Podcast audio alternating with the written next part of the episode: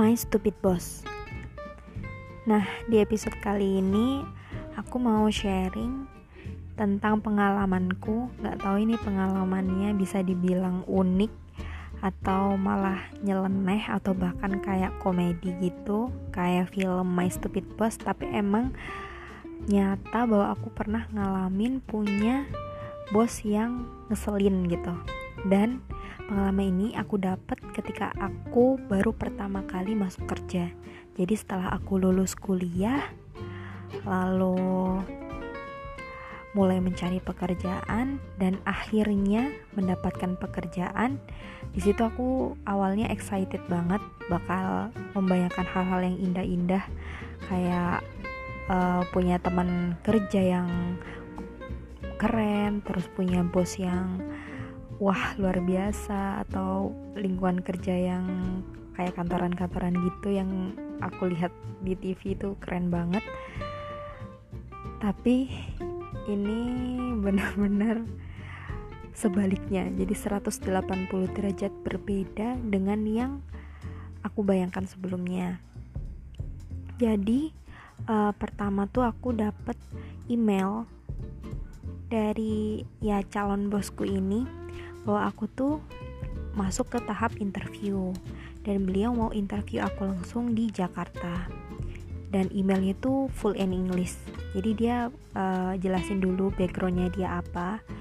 Jadi bosku ini uh, orang India sebenarnya tapi uh, keluarganya itu ker eh bukan kerja apa ya pindah atau bermigrasi atau kita bisa bilang imigran lah di Amerika jadi dia besar dan kuliah juga di Amerika terus dia ke Indonesia untuk bekerja membantu temannya jadi uh, yang punya perusahaan calon perusahaan yang akan jadi tempat kerja pertamaku ini punya orang India. Nah, dia punya temen dan temennya ini si calon bosku ini. Jadi dia selalu bilang uh, jadi saya di sini tuh untuk ngebantu teman saya yang notabene adalah CEO di sini gitu. Nah, oke, aku akhirnya singkat cerita aku masuk ke perusahaan itu dan ternyata perusahaannya itu perusahaan yang bergerak di bidang pertambangan jadi dia punya tambang yang nggak terlalu besar nggak usah dibayangin kayak perusahaan-perusahaan multinasional atau apa jadi itu perusahaan kecil yang uh, base-nya itu office-nya memang di Jakarta tapi field-nya itu di Kalimantan. Nah, aku nggak sebutin Kalimantannya di mana, pokoknya gambarannya seperti itu. Dan kantorku tuh tergolong kecil.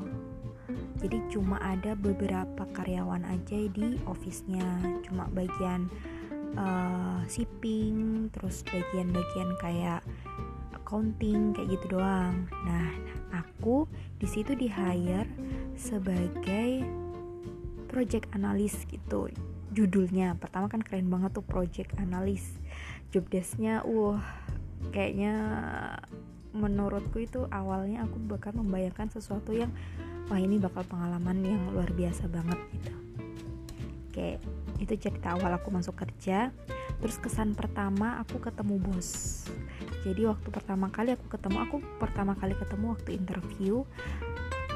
Dan itu aku impresif banget sama beliau karena bahasa Inggrisnya lumayan bagus. Nggak kayak orang India pada umumnya biasanya yang masih ada aksennya. Dia full banget American aksennya. Jadi hmm, mungkin menurutku prospek banget nih sekali sekaligus aku bisa belajar bahasa Inggris lah gitu. Jadi kesan pertamaku wah ini orang keren banget deh pokoknya. Karena dia pinter banget ngomongnya gitu. Okay, jadi aku masuk kantor. Jadi karena memang aku udah uh, feeling kalau kantor ini ya kantornya cukup sederhana. Dan aku waktu pertama kali masuk itu belum punya komputer. Ya, belum ada komputer baru ada telepon doang satu gitu di mejaku. Jadi aku kerja rata-rata pakai laptopku sendiri. Sampai sekitar dua minggu. Baru kemudian uh, dua minggu kemudian bosku punya niatan untuk beliin aku komputer. Sekaligus buat ganti komputer dari karyawan-karyawan yang lain. Jadi total kita perlu tiga komputer baru termasuk calon komputerku karena aku belum punya. Nah siang itu si bosku tiba-tiba datang ke mejaku terus Eka ini dalam bahasa Inggris tapi aku artikan langsung dalam bahasa Indonesia. Eka ayo ikut aku ke mall Tit gitu. Salah satu mall di Jakarta buat cari komputer buat kamu sama beberapa karyawan yang harusnya udah ganti komputernya karena komputernya udah lama. Oke. okay. Jadi bosku ini aku nganggap wah baik banget nih komputer buat karyawannya aja dia sendiri yang pengen beliin gitu. Dan aku diajak buat bisa kayak jadi translatornya gitu. Oke okay, oke okay lah. Jadi kita pergi ke mall. Jadi kita, uh, sebelum itu aku udah dikasih beberapa list toko sama sekretarisnya. Jadi kita tinggal datang di situ udah disertakan uh, informasi spek spesifikasi komputernya sama harganya gitu. Jadi kita tinggal datang beli pulang. Itu niatannya sih. Jadi datang di salah satu toko. Nah si bosku ini bilang ke aku Eka tolong tanyain dong ke si punya toko ini berapa sih harga komputernya? Gitu. Nah terus aku heran kan ini udah ada di state. Di informasi yang sebelumnya dikasih ke sekretarisnya informa udah termasuk harganya. Kenapa harus ditanyakan lagi gitu? Tapi aku ya udahlah manut aja. Jadi aku tanya ke pegawainya dan pegawainya udah ngeh nih oh mbak tadi yang ini ya kantor yang tadi telepon ke sini kan udah dikasih detail uh, detail harganya gitu. Uh, iya mas tapi di sini saya disuruh tanya lagi emang bener ya harganya yang ini? Oh iya bener. Nggak beda kok sama dengan harga yang tadi kami kirim. Oh iya makasih. Terus aku informasikan kembali ke bosku. Terus dia bilang wah ini mahal banget. Jadi aku lupa detail harga komputernya berapa tapi menurut itu harga standar banget karena udah include semuanya termasuk ya perintilan-perintilan kayak softwarenya gitu. Udah Windowsnya juga udah ori udah include lah di situ. Jadi udah lengkap lah. Jadi harga yang segitu tuh udah make sense gitu. Tapi menurut si bosku ini harganya kemahalan gitu. Oke lah kita nyari toko lain gitu. Terus berhenti di salah satu toko aku bilang e, pak gimana kalau kita coba di sini aja? Terus bosku awalnya agak uh, agak kayak nggak yakin gitu takutnya itu mahal gitu. Tapi aku aku coba bilang ya udah kita coba aja tanya dulu gitu kan. Terus setelah ditanya ternyata ada satu set komputer merek L titik-titik yang dia tuh cukup murah lah dibandingkan dengan toko yang pertama. Jadi beda sekitar 2-3 juta per unitnya gitu nah setelah dia melihat bahwa komputer ini punya harga yang lebih murah dia langsung seneng. Wah ini nih kayaknya kita beli di sini aja gitu. Oh gitu ya pak. Tapi di sini bedanya komputer ini tuh uh, masih kosong Windowsnya masih belum ada terinstall. Jadi kalau mau install Windowsnya harus uh, kayak install sendiri beli sendiri ori di luar dari satu set harga itu. Aku udah jelasin dan bapaknya tetap mau gitu. Oke jadi kita fix beli tiga komputer di toko yang kedua.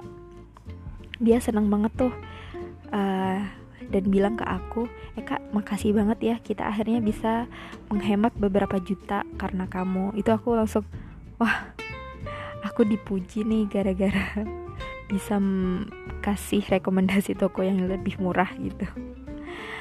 Nah udah deal nanti komputernya dikirim. Nah bosku ini lagi nggak uh, lagi ngadep dinding yang ba banyak mos-mos dipajang gitu. Kan biasa toko komputer. Terus dia bilang ke karyawannya nah kita beli tiga nih tiga komputer. Kan cukup banyak. Kita nggak dikasih diskon nih. Terus si pegawainya bilang e, nggak e, bisa sir. Ini udah fix harganya segini jadi udah nggak ada diskon.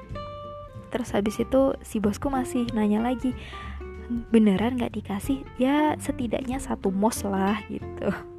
Terus pegawainya pada ketawa coba ya Allah.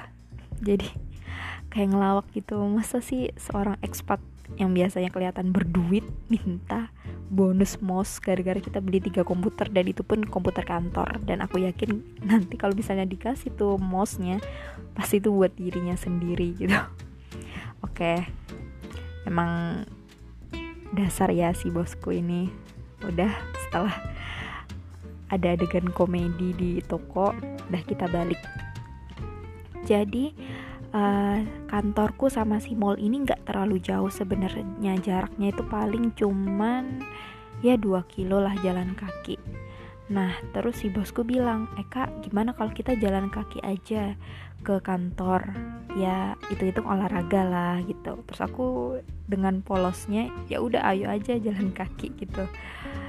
Jadi kita jalan kaki karena itu udah mendekati sore udah mendekati jam pulang kantor biasanya jam segitu tuh si bosku uh, waktunya makan makan sore cemilan sore gitulah nah terus waktu kita ngelewatin rest salah satu restoran Itali gitu yang ya aku lihat pasti cukup mahal lah harganya kita lewat si bosku manggil Eka ikut saya dong gitu.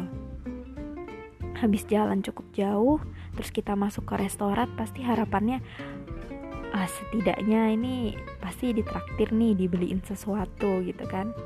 Ini aku masuk lah ngikutin si bosku ternyata dia uh, pesen salad uh, dessert gitu. Ya makanan jenis salad-salad gitu aku nggak paham. Dan harganya itu cukup mahal hanya untuk seukuran salad kecil gitu. Ternyata dia beli buat dirinya sendiri doang jadi dia cuma beli satu satu buah satu package salad buat dirinya sendiri. Oh padahal itu aku udah ngikutin aja dia muter-muter karena di depan restoran itu kayak ada rak-rak isi makanan gitu minuman gitu. Aku berharapnya ya setidaknya ini aku dibeliin satu lah minuman. Haus banget nih habis jalan kaki. Ternyata enggak sama sekali. Padahal kita ngelewatin uh, salah satu uh, kedai minuman lah. Es depannya star uh, gitulah jadi dan dia bener-bener cuma beli buat dirinya sendiri dan ngajak aku itu tanpa yang ngajak aja gitu. Suruh aku ngintil aja udah kayak kucing gitu. Terus aku langsung shock banget ya ampun ini ternyata bosku bener-bener nggak ini ya nggak punya kepekaan gitu ngelihat uh, karyawannya udah dari tadi gintilin nemenin tapi minum pun nggak dibeliin gitu setelah pulang ke kantor dia langsung masuk ke ruangannya.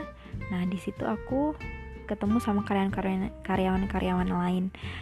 Dan notabene mereka yang umurnya memang rata-rata lebih tua dari aku semua. Jadi aku yang paling muda di situ. Mereka langsung ketawa. Gimana? Kamu tadi nemenin si bos? Ketawa-ketawa gitu. Kayak mereka udah sadar bahwa ada sesuatu yang gak beres gitu ternyata memang mereka udah ngerti nih karakteristik atau sifatnya si bosku ini. Dan dia itu emang terkenal perhitungan kalau sama orang lain gitu. Terus aku ceritalah di situ kejadian di mall sama kejadian di restoran Italia itu tadi. Terus mereka semua pada ketawa dan uh, bilang ke aku tuh kan Eka kamu baru tahu kan si bosmu tuh kayak gitu? Terus aku langsung ya ampun tapi ini parah banget serius itu kejadian beli komputer. Nah, selain itu, bosku ini punya kebiasaan-kebiasaan yang uh, menurutku sih unik gitu. Jadi setiap hari Senin ya namanya juga anak kos Sabtu Minggu pas nggak masuk kantor jelas aku cuma di kosan ngabisin waktu cuma buat nonton-nonton atau setidaknya belanja-belanja bersih-bersih kamar hal-hal yang umum dia lakukan anak kos lain. Nah tapi si bosku ini dia menghabiskan Sabtu Minggunya itu pelesiran artinya dia uh, berkeliling Indonesia entah ke mana pun itu cuma buat satu minggu doang itu terus hari Seninnya dia balik kantor. Nah setiap hari Senin dia selalu tanya ke aku e, Eka kamu Sabtu minggu kemarin ngapain? Gitu. Dan jelas aku jawab gak ngapa-ngapain pak. Cuma di kamar kos aja gitu. Hah? Serius? Kamu cuma menghabiskan waktu Sabtu minggumu di kosan aja kamu tahu nggak aku kema terus dia cerita semua pengalaman pelesirannya hahaha bahagia bahagianya dia ke sana ke sini udah ngeliat ini udah ngeliat itu dan aku langsung ah ya ya ya ya jelas lah bapaknya punya duit sedangkan aku maksudnya punya lah duit tapi nggak sebanyak yang dia punya dan nggak bisa uang yang aku punya itu cuma buat pelesiran doang gitu. Nah terus nah si bosku ini juga terkenal sedikit uh, show off orangnya. Jadi dia selalu membangga banggakan uh, titel dia yang lulusan Amerika gitu. Dan dia uh, selalu menjadikan dirinya itu role model. Maksudnya kepedean gitulah istilahnya. Jadi dia seru eh kak kamu lulusan mana?